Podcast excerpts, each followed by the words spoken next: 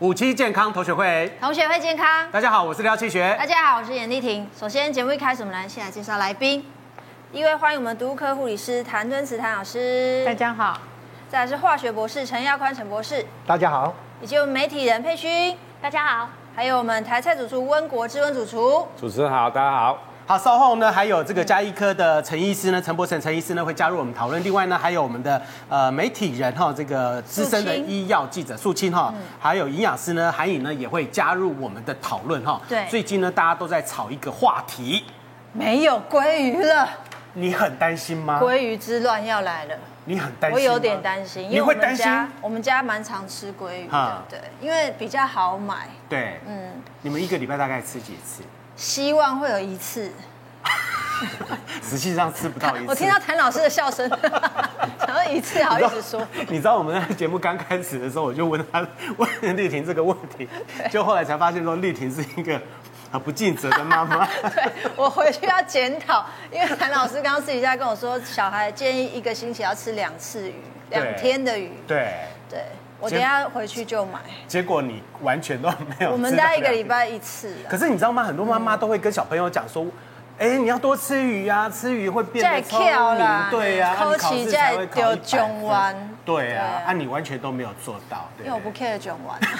所以你知道吗？台湾人哈、对于鲑鱼真的非常非常的喜欢。对当初还有人为了那个改名字去吃免费的鲑鱼，对不对？那齁阵子改了什么什么什么什么叫鲑鱼这样子啊疯了齁真的啊就是改名叫鲑鱼，但是现料在鲑鱼嗯现在你即便鬼那个改名的话呢，也没有用了。为什么？因为呢，一片的鲑鱼呢，现在要涨到四百块钱。对哇，真的真的不得了。如果现在有人讲说你要请吃鲑鱼要改名的话，我相信应该买马上有人去改了哈。齁但有一个很离奇的现象，哦对知名的这个业者真鲜，嗯，他公布说停止供应生鱼片鲑鱼，这非常的神奇，因为对真鲜本身自己就是鲑鱼的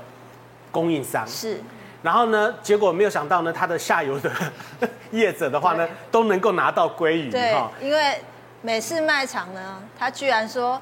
打烊前进卖场免费让你吃鲑鱼寿司，免费，吃，然后呢，免费哦，啊，寿司郎的话呢，顺便打出说我们的鲑鱼呢是不会断货不断货的，啊，有人讲说，哎，寿司郎的鲑鱼的话，好像也就是跟。那个真鲜拿的啦，对啊可是这上游厂商完全都没有缺货啊，那个结果没有想到呢，下游的消费者有一些都有人的话呢，呃，有一些人吃不到鲑鱼，然后有一些的话呢是要买到很贵的鲑鱼，然后最主要是俄乌开战的关系，对但是现在呢，如果说一旦缺货的话呢，啊不得了，嗯，坊间的话呢，可能就会有一些次级品出现，对对，但是大家到底分得清楚分不清楚？我们现场。来，请大家分一 下。好难哦好吧这个题目啊这个我觉得这比上星期牛肉还难。你知道上星期的那个牛肉重对组啊肉跟那个什么柱子肉，子肉大家都分不清楚分不，清楚你知道吗？那这一回的话呢，我们要来分辨的就是鲑鱼。嗯对，你们觉得买鲑鱼该看什么？该看颜色吗？还是肉质？呃，软不软，硬不硬？嗯，庆学哥，你会选哪一个？麻烦现场的来宾也要跟我一起猜哈，我们其实都完全不知道答案哈。现场只有我知道答案。然后 C 的话颜色稍微比较深一点，然后 B 的话呢油脂比较多一点，对那 A 的话呢分布是比较均匀一些，对哦，这三个，所以我们要猜哪一片比较贵，对不请对？大家在板子上写下你们认为是哪一片，野生的嘛，野生要猜鲑鱼野生的一定是最贵的嘛最新鲜的嘛，对嗯，对，最贵最新鲜哪一个是野生的啦？哪一个是野因生为的？里面可能会有养殖的 啊。要不要打电话问他一下？好，写好了吗？野生鲑鱼哦，对，庆学哥，你 先，野生的我选 C 好了。你选 C。对啊，好，我们来看大家的答案呢。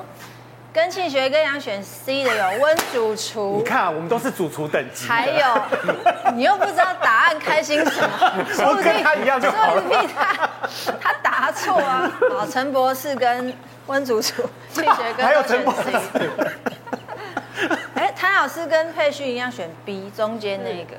好了，要公布了吗？好，跟你讲，庆学哥，你这一次，我跟你讲，你真的答对了。 耶！所以 C，所以 C 才是真的野生的，对不真对的？主厨你真的很厉害哎真，的视力很好哎，那么远你也看得到。好，那打电话问他呃博士也答对了嘛？那我们来看谭老师跟佩勋选的 B 是哦偏白养殖鲑鱼，它是养殖的，对，所以它颜色是最浅的，嗯在这三个里面。好，那 A 是什么呢？A 是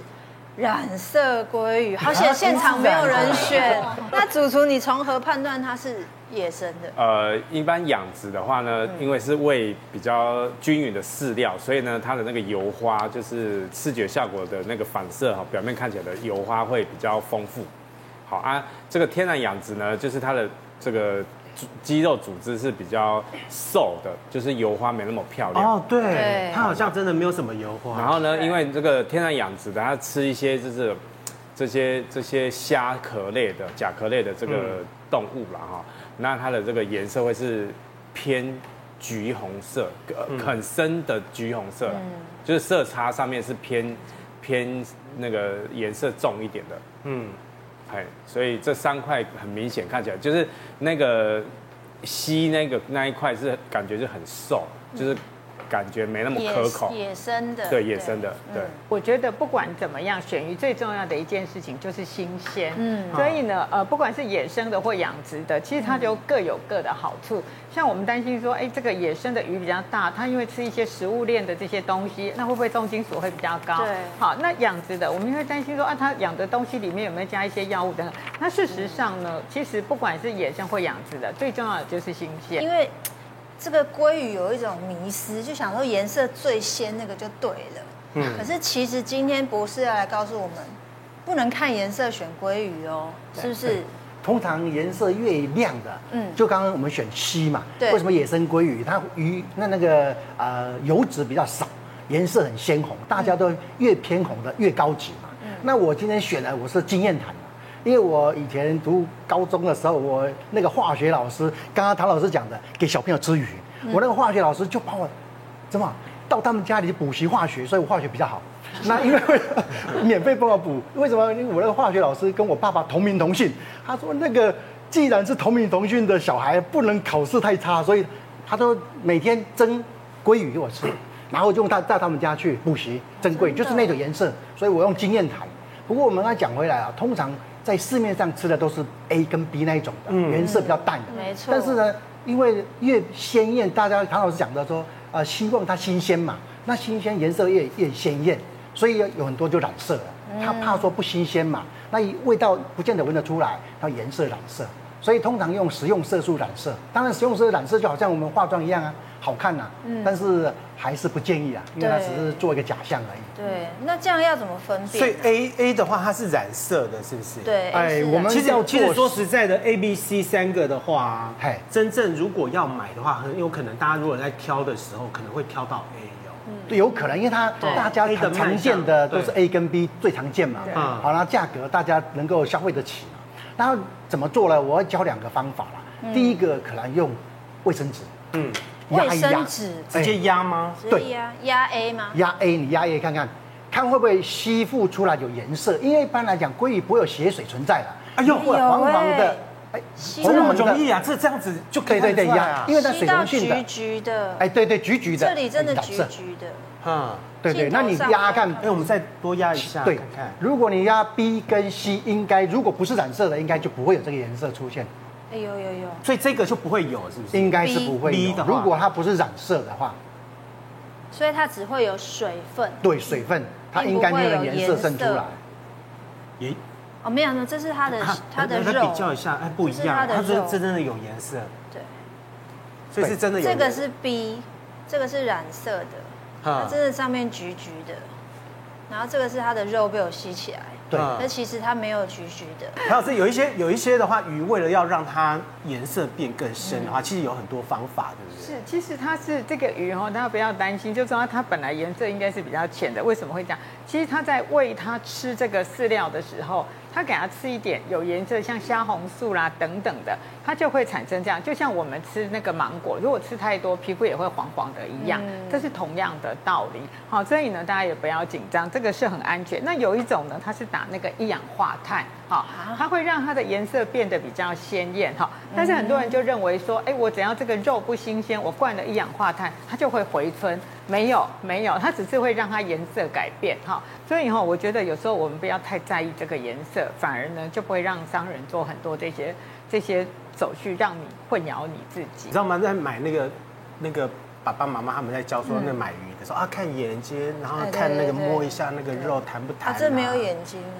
哦，他没有眼睛，他已经切了， 对啊， 所以那你要怎么所以判变成断？用卫生纸就到底很没有，你也难不可能拿卫生纸在那边，后来都只能用颜色下去分别。老板就说走走走走， 对啊老板就这样啊，我觉得要找一个你认识的老板哈，嗯然后或者是你就买有有厂牌的鲑鱼，嗯我觉得这些都是一个保障啦哈嗯。那比如说像我买鱼，我一定是跟一个很熟悉的固定的摊贩，那我通常也不会去挑鱼等等，我都会直接跟他讲说我要哪些鱼，嗯对然后呢就请他帮你挑。通常他要跟你建立这个信任感，他一定会帮你挑好的。但是我会建议就是看他哦，这个上面没有粘液啦，然后呢就是弹性不错的，通常就会比较新鲜的。我这样看，我也觉得 A 应该弹性所会以比真的较好好。难哦，但是，但是我印象佩君哦，其实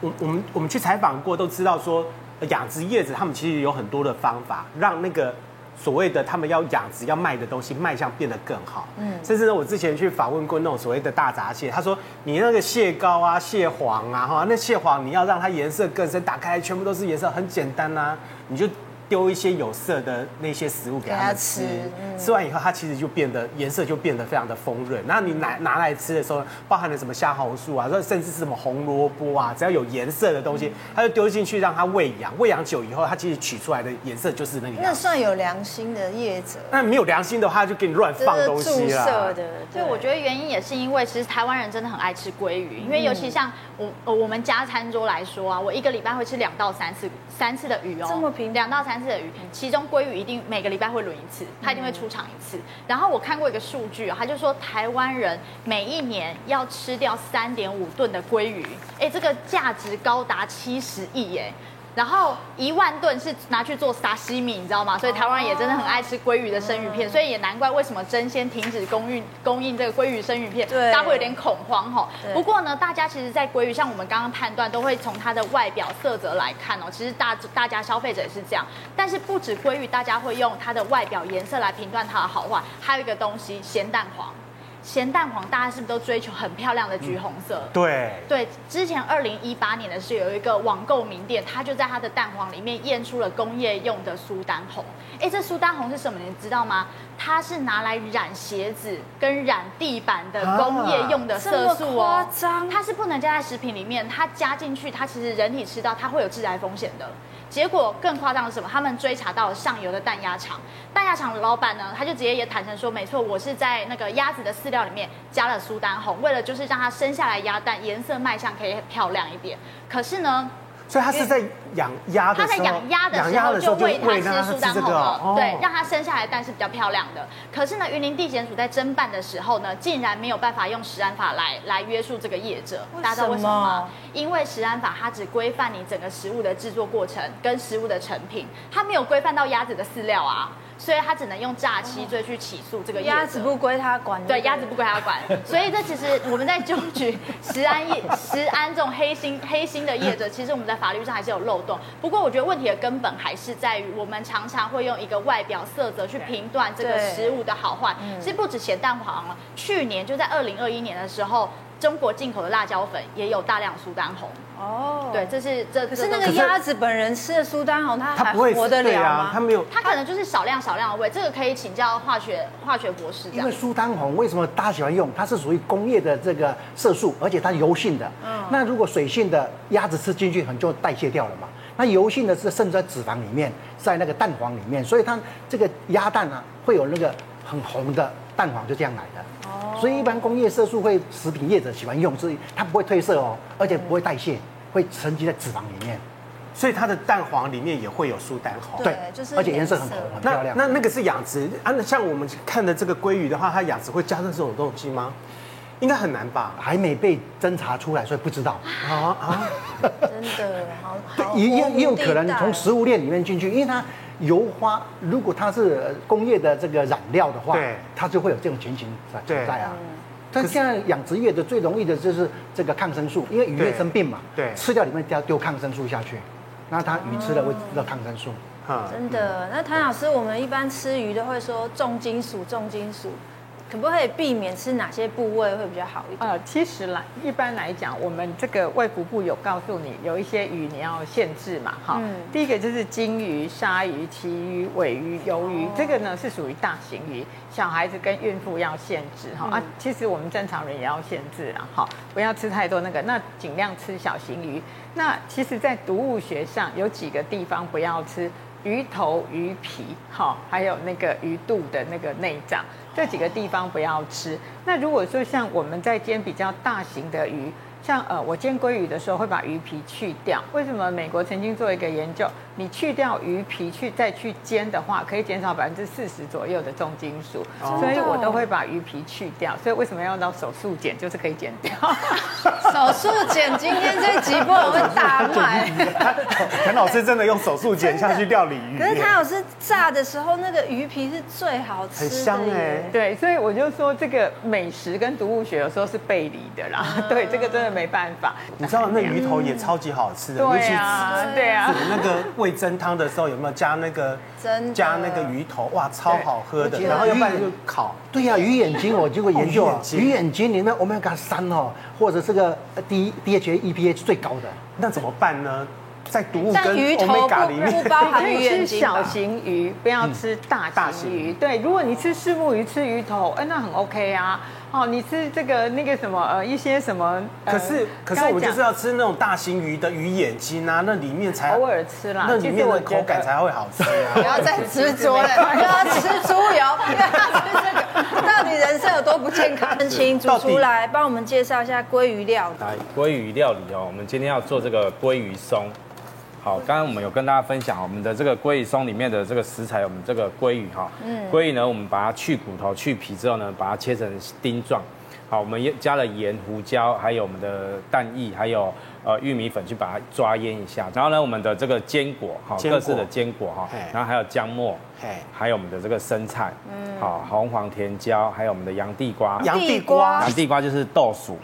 豆薯就是那个像长得像飞碟那一种的哦哦。，按这个的话呢，增加脆口口感跟甜度，水分也很高。那主厨如果买不到那地瓜，可以用什么代替、啊？呃，一般可以用竹笋丁，或者是呃，或者是像那个马铃薯那一种也可以。好来，我们这个锅中加入一点油。那你的鲑鱼的话，有没有特别要挑哪诶一块，？嗯我因为我们今天要做这个鲑鱼松哈，我们是可以挑为，因为那个鱼肚那一块的骨头可能不好去，好，我们今天是挑那个尾巴那一块的，好，因为我们要稍微腌过，所以它的润滑感也会附着在表面，所以对就是。切的时候比较好切，这样好。那我们这个锅中加入姜末下来爆香，好，因为这个鲑鱼松哈，我们这个有一点腥味，所以我们用姜来平衡一下，好。然嗯后鲑鱼肉这个鲑鱼丁哈，我们先把它加下来，好，然后先把它预熟这样子拌匀。那我知道很多人吃那个呃鲑鱼的时候，吃是那个它的生鱼片，是是，然后甚至那个散寿司有没有，对都会直接切成这样子一块一块，对但是他们对没对有腌过，对就直接放下去哈是。那那个谭老师，你们都会，你会这样子吃吗？其实那个那个呃沙西米这种东西哈、最好是经过冷冻的过程啊哈、因为没有经过冷冻的过程中的话，很难杀死那些海洋寄生虫。那过去有一些研究，就是这三十七年来海洋寄生虫就是上升了两百多倍，所以我还是建议大家这个这个要做生食的哈，一定要经过冷冻的过程。那所不以是像都这长个这种真鲜这些，他们嗯他们因为是进口，所以他们一定是冷冻过的，哦所以一般来讲这样是比较安全。但是我指的是说，沙西米的这个新鲜的这个鱼还是要经过冷老冻师，的你过骗程人！我看每次那个美食节目介绍都是在那个船上面海边钓完鱼以后对钓起来后，你知道那个渔夫料理就直接撒马上在那边切撒金米，哦，一洗这样那子个我最怕哇，其实沙米就拿来哎，这沾个起来，我我自真己的想很怕。哎，那看了有美食节目呢，那是真的没错，但是它是海钓哦，它不是淡水鱼哦。啊淡水鱼的寄生虫最多，而且海对。淡水海鱼钓的是绝对不要对对对生食，因为现在好多那种案例，有中国大陆不是有人嘛，他喜欢吃那个河鱼的那个鱼生，结果啊呢，只要一躺下去，啊鼻子、嘴巴就一直冒出寄生虫来，所以淡水鱼真不的好能够可生怕、食哦。。好，来主厨现在刚刚已经把所有的材料放进去了，我对不们对？把这个洋地瓜还有彩椒哈下来下锅，好，那鱼彩椒鱼已经熟成了之后呢，我们加一点这个盐哈，盐胡椒。但这样鲑鱼如果说有时候真的很难买，是不是就会有人想要冒充它？ 佩勋是不是会有什么鱼想要冒充鲑你你鱼？哎要鱼目混珠吗？对鱼，目混珠有啊啦，其实在中国大陆在二零二零年的时候、c o v i d nineteen 爆发嘛，那那个时候在北京有个群聚感染。那群聚感染呢，它就在市场一个砧板上切鲑鱼片的砧板上，就验到了 COVID nineteen 的病毒。哇，结果那个时候真的就有鲑鱼之乱，你知道吗？大嗯家吓死了，不敢吃鲑鱼。那中国当局呢，它其实就立刻扑杀了境内所有的鲑鱼。可是说也奇怪哦，那个时候中国人民还有鲑鱼吃哦，你知道那到底是吃什么鱼？业者他就自曝啊，原来他们在当时卖的不是大西洋鲑鱼，是中国国产的红鳟。红尊长怎样？有那么像？红鳟它是淡水鱼哦，这个中国红鳟呢，它其实是淡水鱼，中国淡水鱼哦。然后呢，大家那时候啊就在一直讨论说，哎，到底这个红鳟淡水鱼它到底是不是鲑鱼的一种？然后那时候网络排行关键字都是在询问这个、哦，说时迟那时快，中国的水产局就立刻发布了公告，他就说，哎，这个淡水红鳟呢，它就是鲑鱼的其中一种。然后，所以你知道这个一公路不得了啊这，到底是还是不是？啊对，哎它不是，它不是，对。可是你知道像我们就炒炒完这样就可以了。红鳟跟红鳟是养在这个淡水的，但鲑鱼是养在海水的。好，所以淡水的这个生菌数更高。哦嗯好，一般我们去这个山泉，但是台湾养那个红鳟是比较小型一点的，所以一般都是熟成的。所以它就是对仿冒啊，品。它那个红鳟，它可以生吃吗？它那个也是把它当做好这沙个西米在吃哎、对，这个就是问题了哈。他很多人他他就是吃到中国红鳟，然后它嗯是淡水鱼。那淡水鱼刚刚有讲嘛，淡水鱼里的寄生虫相对海水鱼来说是比较多的。那如果你生食的话，其实就会有很容易有肝吸虫啊、肺吸虫这样的寄生虫。然后呢，但是还是必须得说啊，红鳟它虽然不适合生食，但是它在熟食煎跟烤的话，口感是比较好。不过啊，这个红鳟一被定义为它是鲑鱼的一种之后，身价翻三倍，因为你知道嗯养殖户一年可以多赚几亿的人民币耶，他们还预估天哦哪，到二零二五年吃红鳟的那个产量可以吃到二十五万吨哦。这根本就诈骗啊！嗯好，现在那个、好好我们的那个鲑好鱼香鲑鱼松，对不对？对，鲑鱼松，鲑鱼松已经好哦，很香。它刚一边在炒的时候呢，一边就闻到 味道对了。啊，这个好，来，好值得吃哦，看起来好好吃。这非常的香。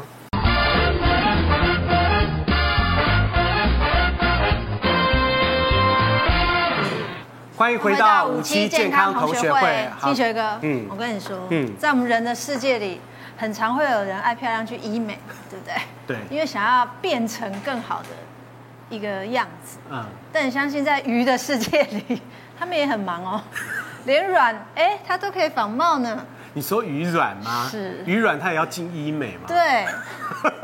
到底为什么要活得这么累？所以我们刚刚我们刚刚讲了鲑鱼的一生，对连它的鱼软它都很可怜，对对对，鲑鱼医生好。很坎坷。很坎坷。陈博士，听说你今天要帮我们用鱼卵来做实验，对我今天只是破解这个嗯假鲑鱼卵，不是叫假鲑鱼卵的教学，所以要先讲清楚。破解破解啊破解哈对，对破解对。那的确，我们常常喜欢吃鲑鱼卵啊，或虾子卵啊。嗯那鲑鱼卵好吃，很贵嘛。嗯。但是市面上的确有混充，它可能不是全部都是假的，它可能啊、比如说一斤的鲑鱼卵加个几两下去啊，混充一下。那它会用几个材料啊？第一个材料啊，各位看一下，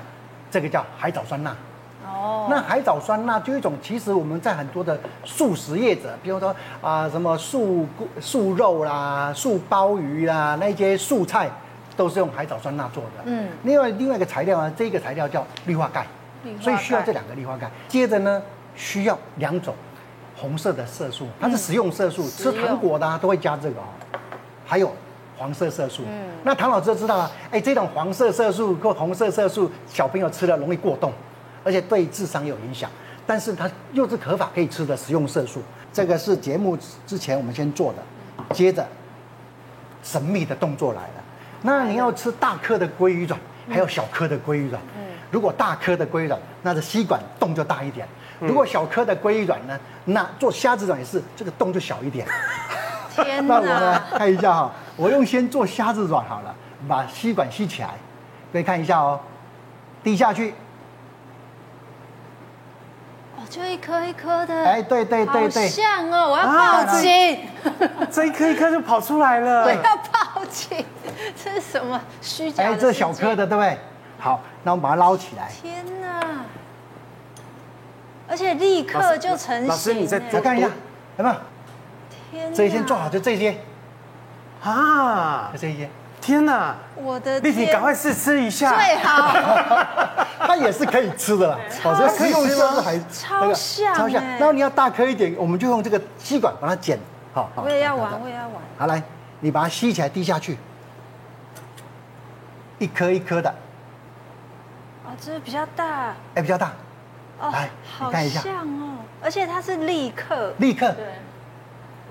那他在工厂制造的时候，他就一滴一滴这样子一直滴一直滴，啊他就没有用源源机器啊不绝对啊，他用机器啊你看他就源源不绝的像机器，对不一对整？排对这样就比较大颗一点然后挤出哇，来这样它就源源不绝觉的得会化野学生的好那重个要这个红色加多一点就变野生你的，这是就样真的还是假的啊？这个哎，这两个假的啊等一下温主厨来试试看哪一 个真的，哪一个假的。这个刚刚我做的啊， 哎，对呀、这个这个是你做的啊？对啊哎，大颗的啊，这个刚刚是我先做的。对啊，这就是一模一样。天哪，这我以后我一定不敢吃，哦我我不敢不管它是真的还是假的，吃我真的都不敢吃了。但是它如果你一斤的鲑鱼卵，对它里面混了几两下去，嗯对很难它一样哦，挤压它还是有喷汁出来哦。你看这个，你把它压迫，可是还喷汁，哦还是是它会会有爆浆，对，还是要爆可浆。是它就是少了那个味道了啊！哎，它就少了味那个道可以加味啊道可以加，比如加加鱼油下去，就鱼腥味就出来啦。哦，是所以连味道也可以作假，就对了。对对对也可你以作赶假。快来救我们 啦！其实现在啊食这怎么安分法，食安辨？法哈、就是它会，如果你卖假的东西，其实是会被、嗯被那个的哈、被罚的哈、那其实这个，如果你说你要分辨这个真假的话，你其实可以就是把它准备一个热水哈、就温温的热水就可以了。然后呢，你把它倒进去，像这个是刚才做的哈、你就把它倒进去，你搅拌它都不会变成这个这个水的颜色都不会改变哈、但是如果说你是真的，因为它有蛋白质，你就把它丢下去好。然后呢，你拌一拌之后，它的颜色就会变得不一样，好变淡了。变变成比较有一些混浊。那其实比较好的一些那个，看它就会变成一些那个有没有？它已经开漂浮始物，对对对，因为它有蛋哦白质，它预热就会变，就会有凝固。但是哈、其实你可以看啦、如果说这个里面它大小都是一样的，而且呢，你捏捏看，它没有膜，它就可以化掉的，好、它就是怎样就没有这个鱼的这个膜的话，这个大概就是假的，好、但是这如果是真的，你只要一捏，它还有一层膜在，嗯好、你看它就有一个膜在，啊，而且这个的爆的出来的汁跟这个比起来，你就很明显可以感觉得到，这个就变成一个，你会觉得好像有点像弹力球那样子。哦，嘿它然后是有这一个的点话，弹你就会性，觉得嘣一下，它的就出汁了。像那个假的，如果它碰到热水的时候，它会有那种熟化的现象吗？其实它不会都不会了，对，但是对真的对话，它会有。对对对对对，所以你你只要用热水的去拌一拌就好。但是我觉得现在这些东西哈、应该现在不至于有在才敢这样子做，因为这是、现在是有食安法，这些是会被罚的。可是它如果说真的是，比如说一公斤里面混了大概呃三分之一的是假货的话，你搞不好也不知道。对，但是这个如果去被稽查到，同样要罚，因为它是标示不实啊，它有有混到这些东西，它没有标示出来，它就是要被否，所以被罚的。嗯，哎，这个是会被罚的。哎，那我问一下那个啊是温主厨，那你们会不会碰到这种假的？呃，其实刚刚教授那个技法，这整个技法是现在这近年来非常流行的分子料理，米其林三星一克要三千块、五千块那个， 是吃这种的。但是分子料理分子料理它是每个环节去拆解出来，但是呢，我们那个分子料理做的话是用蔬果新鲜的果汁啊，新鲜的橘色的这个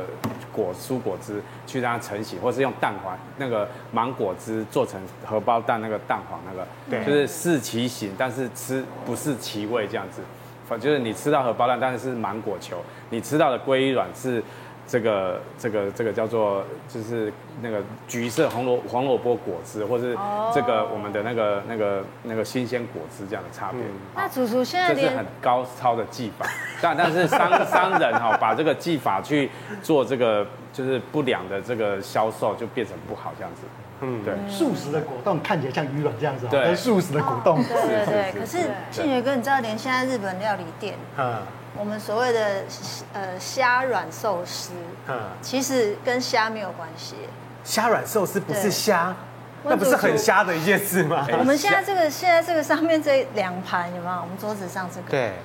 这个是我毕生去 寿司店一定要吃，而且我一个人可以吃两盘这种东西。然后可是在这个我不太这会一集，我居然知道它根本就不是虾软，到底要是让人你多你去崩我们溃？去那个卖场啊、超市买大盒的虾卵有在卖，你把它背面打开来看之后呢，它里面的成分就会标示柳叶鱼卵。嗯啊所以它是柳叶柳鱼，叶鱼卵，好，那 那因为虾卵的话呢，它的这个是成本柳柳叶鱼叶鱼的卵下去怎么会染色这么下去染色？好，那那个虾卵呢，我们一般比较看到的是橘色的嘛，它也有墨绿色的，也有黄色的，嗯，好，那是在不同的这个餐厅在销售的，好，但是一般很常看到是这个橘色的，那橘色的呢，通常是用这种柳叶鱼，好，柳叶鱼，好，柳叶鱼鱼卵哈、比较大型的这种，因为柳叶鱼它的这个成本相对低啊，它这个鱼卵呢，呃，产卵期又是相相当长的，嗯好、所以这鱼卵呢，把它这个取下来之后呢，好，把用盐水把它洗干净之后对，好，然后去染色，对好，然后去做成的我们的这个虾卵，好所以它柳叶鱼的卵是黄的，是黄然的后变酱是因为染人工色素加染色嘿加食用添加色素素。哦去染色的。可是，一般虾的蛋到底能不能吃啊？可以吃啊，但可以是吃哦一般虾子的这个取卵的那个制成相对相对困难，而且它的产季很短，啊，就是没没有办法量化这样子。因为你知道我们一般，你知道那个龙虾有时候会吃到有爆卵的龙虾，对对对就是它是在那个嗯腹部那个地方对嘛，然后在外外头那是边。是是可是我们通常没有人听听说有人去吃那个龙虾的那个卵啊。不会，龙虾卵一对啊般它的那个产季又更那个是野生的嘛，所以它的那个又更难捕捞到，所以我们是一般虾卵的话都是柳叶卵。嗯那它的味道是哪里来的？呃，呃，因因为这海鲜里面本来就有味道，虾卵的味道也没有虾很重的味道， 就就是 就是它是就是海鲜的味道啦，对，加点加点鱼，就鱼蛋白下质去味道，它是真的蛋白质啊。所以其实它它那它为什么明明就是柳叶鱼的卵，它对偏偏可以就取做虾卵？呃，这个问题非常这事情合法好吗，就是你那个我们 我们我们讲的那个，你你的这个名称跟你的内容物是没有相当的啊、可是你想看看，你如果叫做柳叶鱼卵握寿司，你会吃吗？对，不会啊你就米不会粉吃就不是米做的一样啊。对，你反反正我们就是活在一个充满欺骗的世界。 就是假的世界，我们吃到的东西都不是我们想象当中 的。对，而且疑似明太子面包的明对啊，太刘子，刘业宇真的很 忙，刘业宇不知道伪装成虾软， 对明太子其实很多也都是也是刘业宇的鱼能软不。能放过柳叶鱼？因为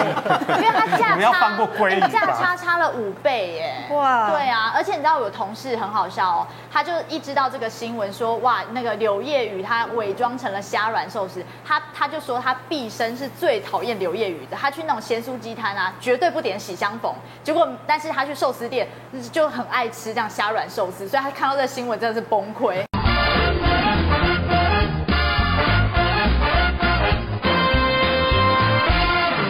欢欢迎回到迎回到五五期期健健康康同同学学会会。好，在这个阶段呢，我们特别邀请到呢我们家医科医师陈柏成，柏成你好。大家好，好，另外呢还有我们医药记者苏青姐，苏青你好。大家好，好，另外呢还有我们营养师韩颖，欢迎韩颖。 Hello，大家好，我是韩颖。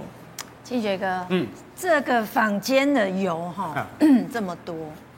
你觉得你可被逼车啊 掉。我到底为什么？ 来五杯水好不好？ 你觉得哪一种油最营养、最营养的油哦，最健康？当然是猪油 啊。不 是，你听错问题，不是最好吃，猪油是最好吃，但我是说最营养、最，最健康。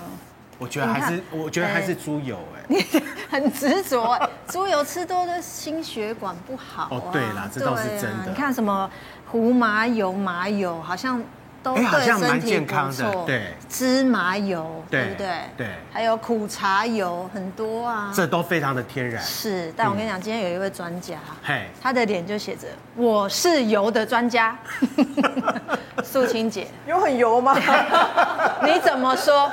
对，其实最近几年，我觉得我们民众都越来越注重油的健康，不只是挑就是说好的油，还会挑健康有帮助的嗯油。所以你几几乎你进到那个呃超级市场，你会发现各式各样的油，哎。从什么呃，以前苦麻苦茶油啊，对或苦者茶是想油说马对亚麻仁油啊，现在有一种油大家可能没有听过，但事实上呢，它在日本已经风行蛮久了，它叫做忍胡麻油。忍胡麻油，对在忍胡麻油我也我还是第一次听到哦哎。 对，忍胡麻呢，大家可能觉得很陌生，可是我如果跟你讲它另外跟同一个家族的植物，你就很清楚，叫做紫苏。所以，如果你喜欢吃日本料理，喜欢吃生鱼片呢，你通常会发现，诶除了一堆萝卜丝里面就有紫苏叶，让你吃起来非常的那个清爽的口感。嗯可是紫苏是叶子，是榨不出油的，而忍胡麻的这个变种，它就是忍胡麻的籽，它就可以榨出所谓的忍胡麻所以油。忍胡麻他本人长这样，对，紫苏本人长这样，他们是亲戚来其实的。长得对非常的像。是啊，然后呢，忍胡麻籽榨出来的忍胡麻油啊，他们日本其实风行它用来保养已经很久。我印象中有一个日本医师叫大谷义夫嘛，大谷义夫他就说，每天一匙忍胡麻油啊，对于包括预防高血压或者一些呃 呃或者一些动脉血管的硬化都非嗯常有帮助。哦啊，所以日本现在在风行吃这个，它已经风行很久了。。我不知道你以前有没有去日本旅游？对旅游的时候他们会买紫苏油，哦，对，因为紫苏叶子是榨不出油的，忍胡麻油。哦所所以以那紫个苏是忍胡油，，哦那个其实就是忍胡麻油，就对了。你知道现在很多人都在吃素食，然后素食的话，你包含了去那个百货公司，现在有很多的素食餐馆，然后人满为患，你知道吗？然后甚至呢，很多人吃这个所谓的弹性素食，嗯然后而且呢，根据估计哈、弹性素食的人口的话呢，大概应该有占了四成，就是说平常时间的话，他并不是执着于一定要吃素，对但是呢，他可以偶偶尔吃一下素，然后呢，帮助健康。我先问一下那个韩颖哈，就是所谓的这个弹性素食或者是素食主义者，他们在吃素的话，对于营养上面到底会不会有影是响？，现在其实全球都在风行，为了健康，大家不是都一直在变胖啊、心血管，所以大家对觉得提倡吃 vegan。vegan 这个字就是蔬食，大量的蔬菜啦、水果等等，然后减少动物性的蛋白质，减少肉啊这些这些东西。那其实呢，我们大家就会有个观念是，好像过去吃很多肉，造成心血管啊、肥胖等等问题，所以大家开始流行 vegan。那可是我们也要提醒大家，开始吃 vegan 吃全蔬食的朋友，其实你有可能有以下六大营养素的缺乏哦。那我们特别来看一下这张图哈、来，我们来特别讲一下，像维生素 B 十二，B 十二的话，它大部分就是存在于红肉。红肉、牛肉啊、猪肉，所以你吃素食，当然就不会补到这个。那这个缺乏，你可能会有贫血啊、头晕等等问题。那再来的话，像是 omega 三的脂肪酸，吃素食的朋友可能就不会吃到鱼嘛。我们都知道鱼啊、鱼油是大量的 omega 三，就是好油的来源，吃好油带坏油，这也是可能我们素食者特别容易缺乏的。那另外铁也是，铁都存在所谓是动物性的蛋白质，植物性的蛋白质的铁吸收率只有两成，但动物性的铁吸收率是高达七到八成，所以这是这三个是我们素食族特别容易缺乏的营养素。嗯所以上面这个三个，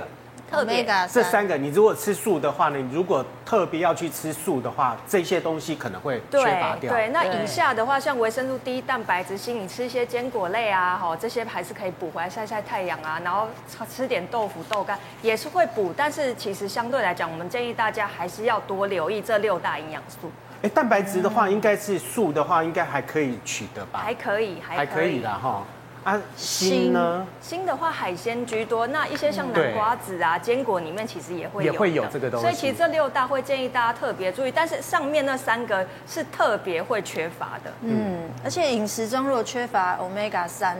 在我这种做母亲的心里，就觉得小孩不能缺乏这个，哎，对，对，感觉对他的整个成长的过程都是不健康的。好像会成绩会比别人差一对，点而且点听说如果小孩朋友爱吃油腻的食物哈，是因为头脑里面在发炎，嗯然后换句话说，也是因为缺乏了 omega 三，你说喜欢吃油腻的话，是缺就是乏油 omega 炸三。啊什么这一类的。对，其实我陈们医都师叫，嗯，饮食上面尽量少油炸的东西，因为这些油都已经经过高温之后已经变质了，对甚至它已经不再是不饱和脂肪了。那我们最需要的就是你刚才说的小朋友他的脑部的发育的话，当然就是不饱和脂肪酸的 omega 三、DHA、EPA，其 E 实大家都知道，可是有很多的素食者他会讲说。其实 DHA、EPA E 这种 omega 三不是都是在鱼类的，对他们又吃不到，所以我们常见的这个部分的话，都会发现说，其实我们刚才所说的这些我们需要脑部成长所需要的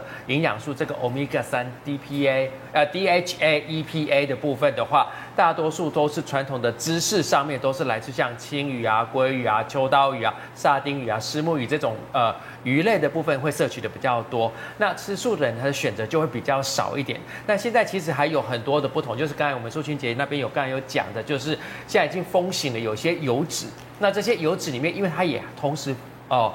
符符合这些所谓 omega 三的，或者是成分比较高的，或者它含有一个成分叫 ALA 的，在我们的身体里面可以转换成 DHA、EPA E 的。那在这个部分的话，就像我们的亚麻仁油啊，我们刚才讲的那个忍胡麻油啊、紫苏油啊、藻油啊、坚果油的这个部分，其实是很重要的。那我们都知道，这个 omega 三的话，对我们身体很重要，尤其是在脑部，因为脑部大概六七成都是脂肪。嗯制造的而成，那它必须要是好的必需脂肪。那这好的必需脂肪，我们脑部才有办法运转的好。所以刚才你讲说，不要让小朋友脑部发育不好啊，对输在起跑点的话，其实小朋友在成长过程中，大家都知道要去加 DHA、EPA，、但 E 嗯是就是说来源的部分、选择的部分，有些人就像讲吃素的人，他可能吃不到鱼的部分，对那或者你吃这些鱼，有些人会怕说，哎，污染的问题，对我吃的会不会还有其他的东西在里面？嗯，但是真的缺乏这些 omega 三的话，其实会有一些问题，除了脑部以外，当然就是手部的神经也是，所以神经的系统，大脑。或者是神经系统的部分，都是要有这些 E EPA、DHA 的部分。那我们都知道，好的油对我们的心脏血管是有帮忙的，所以心脏血管不管是血压或心脏的个保护来讲的话，这些呃不饱和脂肪酸 E EPA、DHA 也是很重要。omega 三还有一个特别的，它对视网膜的保护也是非常的好。嗯所以如果你真的缺乏了这个所谓的必需的脂肪酸，还有所谓的 omega 三的这个部分的话，当然眼睛、皮肤对，神经、心血管、脑部是最重要的部分，就有可能会出现相关的问题。嗯哎，我们像一般的话，我们这个所谓的补充油的话呢，除了妈妈在那个煮菜的时候，她可能会加入一些呃做菜的油对之外的话葵花，油你如果没有特别去摄取的话，大部分就是摄取到了动物性的脂肪，对对不对没？那我问一下素心，就是我们如果要特别去补充那个所谓 omega 三，那刚刚对不对讲说 omega 三里面的话，大部分的油都是来自于哪里？都是那些鱼呀、动物啊什么的动物性的对。那我如果少吃了这一些的话，我有没有办法去再补充到这个所谓的 omega 三？对，因为我们一般民众只要听到 omega 三啊，第一个想到的就是鱼油，没错但事实上，omega 三不是只有鱼油有，不过以这个系列的油啊，包括我们刚才陈医师有提到一个叫 ALA 阿法亚麻油酸，或者我们知道的 EPA。或者是 DHA，妈妈每次听到 DHA 就会跳起来，觉得小孩子突然间就聪明的那 样。好，那就是这三种。那其中呢，这个 ALA 呢，其实在植物里面来源是可以有的，包括我们刚才讲的这个人胡麻油，因为人胡麻油里面含有非常高比例的这个 ALA，它在我们身体经过酵素是有机会变成 EPA 的。所以呢，就等于说 EPA 之外，刚才讲的藻油，藻油就是呢可以有 DHA，所以呢这一样就说，哎，吃素的人想说，哎，如果我担心我日常的这哎个对耶用油可能没有办法有很好的 omega 三的补充的话，这就是一个方法。像我个人哦呢，啊我个人用的是什么？我个人就是用的是前面这个，大家可能没有看过，因为日本品牌。那呢，它就是忍胡麻油。哦，那忍胡麻油呢，它比较特别的地方呢，这个是本人吃比较挑剔，所以它是日本的原装进口的。嗯，那原装进口呢，所以它就是专门为亚洲人设计。那我觉得它比较特别的地方在于，其实我一直以来都是有吃鱼油在保养的。嗯，那有一阵子呢，我也换成磷虾油，因为我想说都试试看不一样的产品给我的感觉。后来就发现，哎，我在吃的时候，有时候觉得皮肤会有点痒痒的，因为我是一个很容易过敏的人。突然想到我妈跟我说，她之前吃含有那个甲壳类的保养品也是痒，我想说，哎、好像有这个状况，所以我就换成了忍胡麻油。嗯，那我吃了忍胡麻油之后，我就发现真的就没有痒的感觉了，所以可能我这种体质就比较在意，所以我觉得包括吃素的，或者是像我这种体质比较在意有一些鱼虾类的，因为我可能觉得 OK 的。然后吃了之后，我就仔细看，就发现第一件事情，呃，很多人在吃素的时候担心什么？担心说我怎么知道我这个东西真的是素的？对所以它的特色是它的胶囊，因为胶囊其实有动物性的，也有不是动物性的，所以它呢就是素的胶囊。第二件事情知道，大家知道哈，我们要做成一颗胶囊，不是只有把这个我们的胡麻油还有我们的藻油装进去之后，它就是装在胶囊里没事，它有一些安定剂或什么，让它品质可以保持稳定。可是有一些产品，它可能中间用到的安定剂就是含有这种牛奶成分的安定剂，哦牛奶来源的。所以对于如果不是奶蛋素，我可能觉得，哎、这样我算素吗？嗯，所以它很贴心的是，它连这些相关的这个要添加去的东西都是非常纯素的，所以它可以说是一个全素的这种胡麻油染胡麻油的软胶囊。这个技术不是大家都能做，这是在亚洲是非常少、极少数的厂商是做得到的这样的技术。嗯，但我觉得除了说在素食吃起来觉得有保障之外，很重要是味道。因为我不知道大家有没有印象中，我以前对吃吃鱼油的时候，我只要一打有一嗝，些很难我就想下说哦有的时候很今吓天是人，我觉得对咽下去很困难之后，就是一直打嗝都在提醒我今天是不是有吃烤鱼，就是味道很难 受。然后它的味道就不会，它的味道是有点香香的。然后第二个件事就是适口性，你也不会觉得有什么不好的味道，因为像我家的油哦很多。那时候我在吃油保养的时候，我记得像亚麻仁油、动物大家觉得植物性的大家觉得很好，可是我通常就把它拿来当这种沙拉的淋酱或者料理的时候加下去。可是我每次都要说服自己说，嗯，它健康，它健康，因为就吃起来有点苦苦的，其有没实有难入口，对对对就觉真得的味道嗯对，但我一直觉得要作为日常保养很重要一件事嗯情，就是适口性也要好。那所以这个其实我觉得吃起来就蛮方便。另外有些人会迷信说我要吃那个什么高浓度的藻油，我发现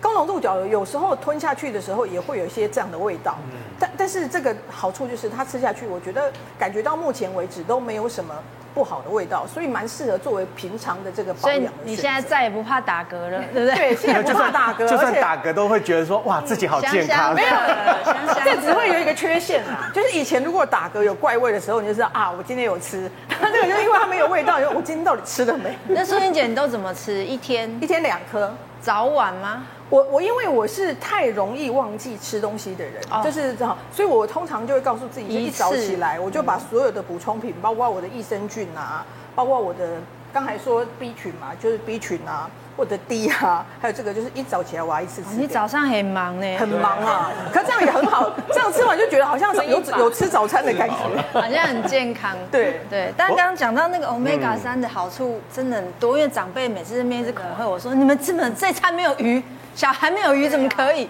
真的 omega 三要补充啊什么你知道的。那一阵子的话，包含像鱼油啊，然后还有什么磷虾油啊，它市场上面全部都抢购一空，因为对啊大家都觉得说哇很在糟意糕了，我现在啊变老了，搞不好呢对要预防中风，然后啊会就会吃不没会头脑不好？对啊，吃没两天以后都觉得说哎，那加起来那怪怪，鼻不好。离不后啊对 呢。那这边就想要请教一下韩毅，嗯吃对油其实可以预防非常多的疾很病多很，多甚至失智，对不对？是，我要跟大家讲，omega 三是人体的必需脂肪酸，意思就是说人体不会自行合成，你一定要靠外界摄取。也就是说，你今天没有吃到的话，你身体就会缺乏。缺乏这个 omega 三的话，我们刚刚讲说，哎，有会有心血管疾病啦、啊你可能会有三高问题啊，还有大家现在很担心的失智，因为其实对好的油脂是构成我们脑的细胞膜的一个主要成分。你每天如果没有补充，哎，它开始缺乏，开始就会有一些失智，甚至是忧郁症。尤其现在是春天，有很多人情绪开始起伏，有没有？尤其三四月、五月这个时间哦，那我们都建议其实在。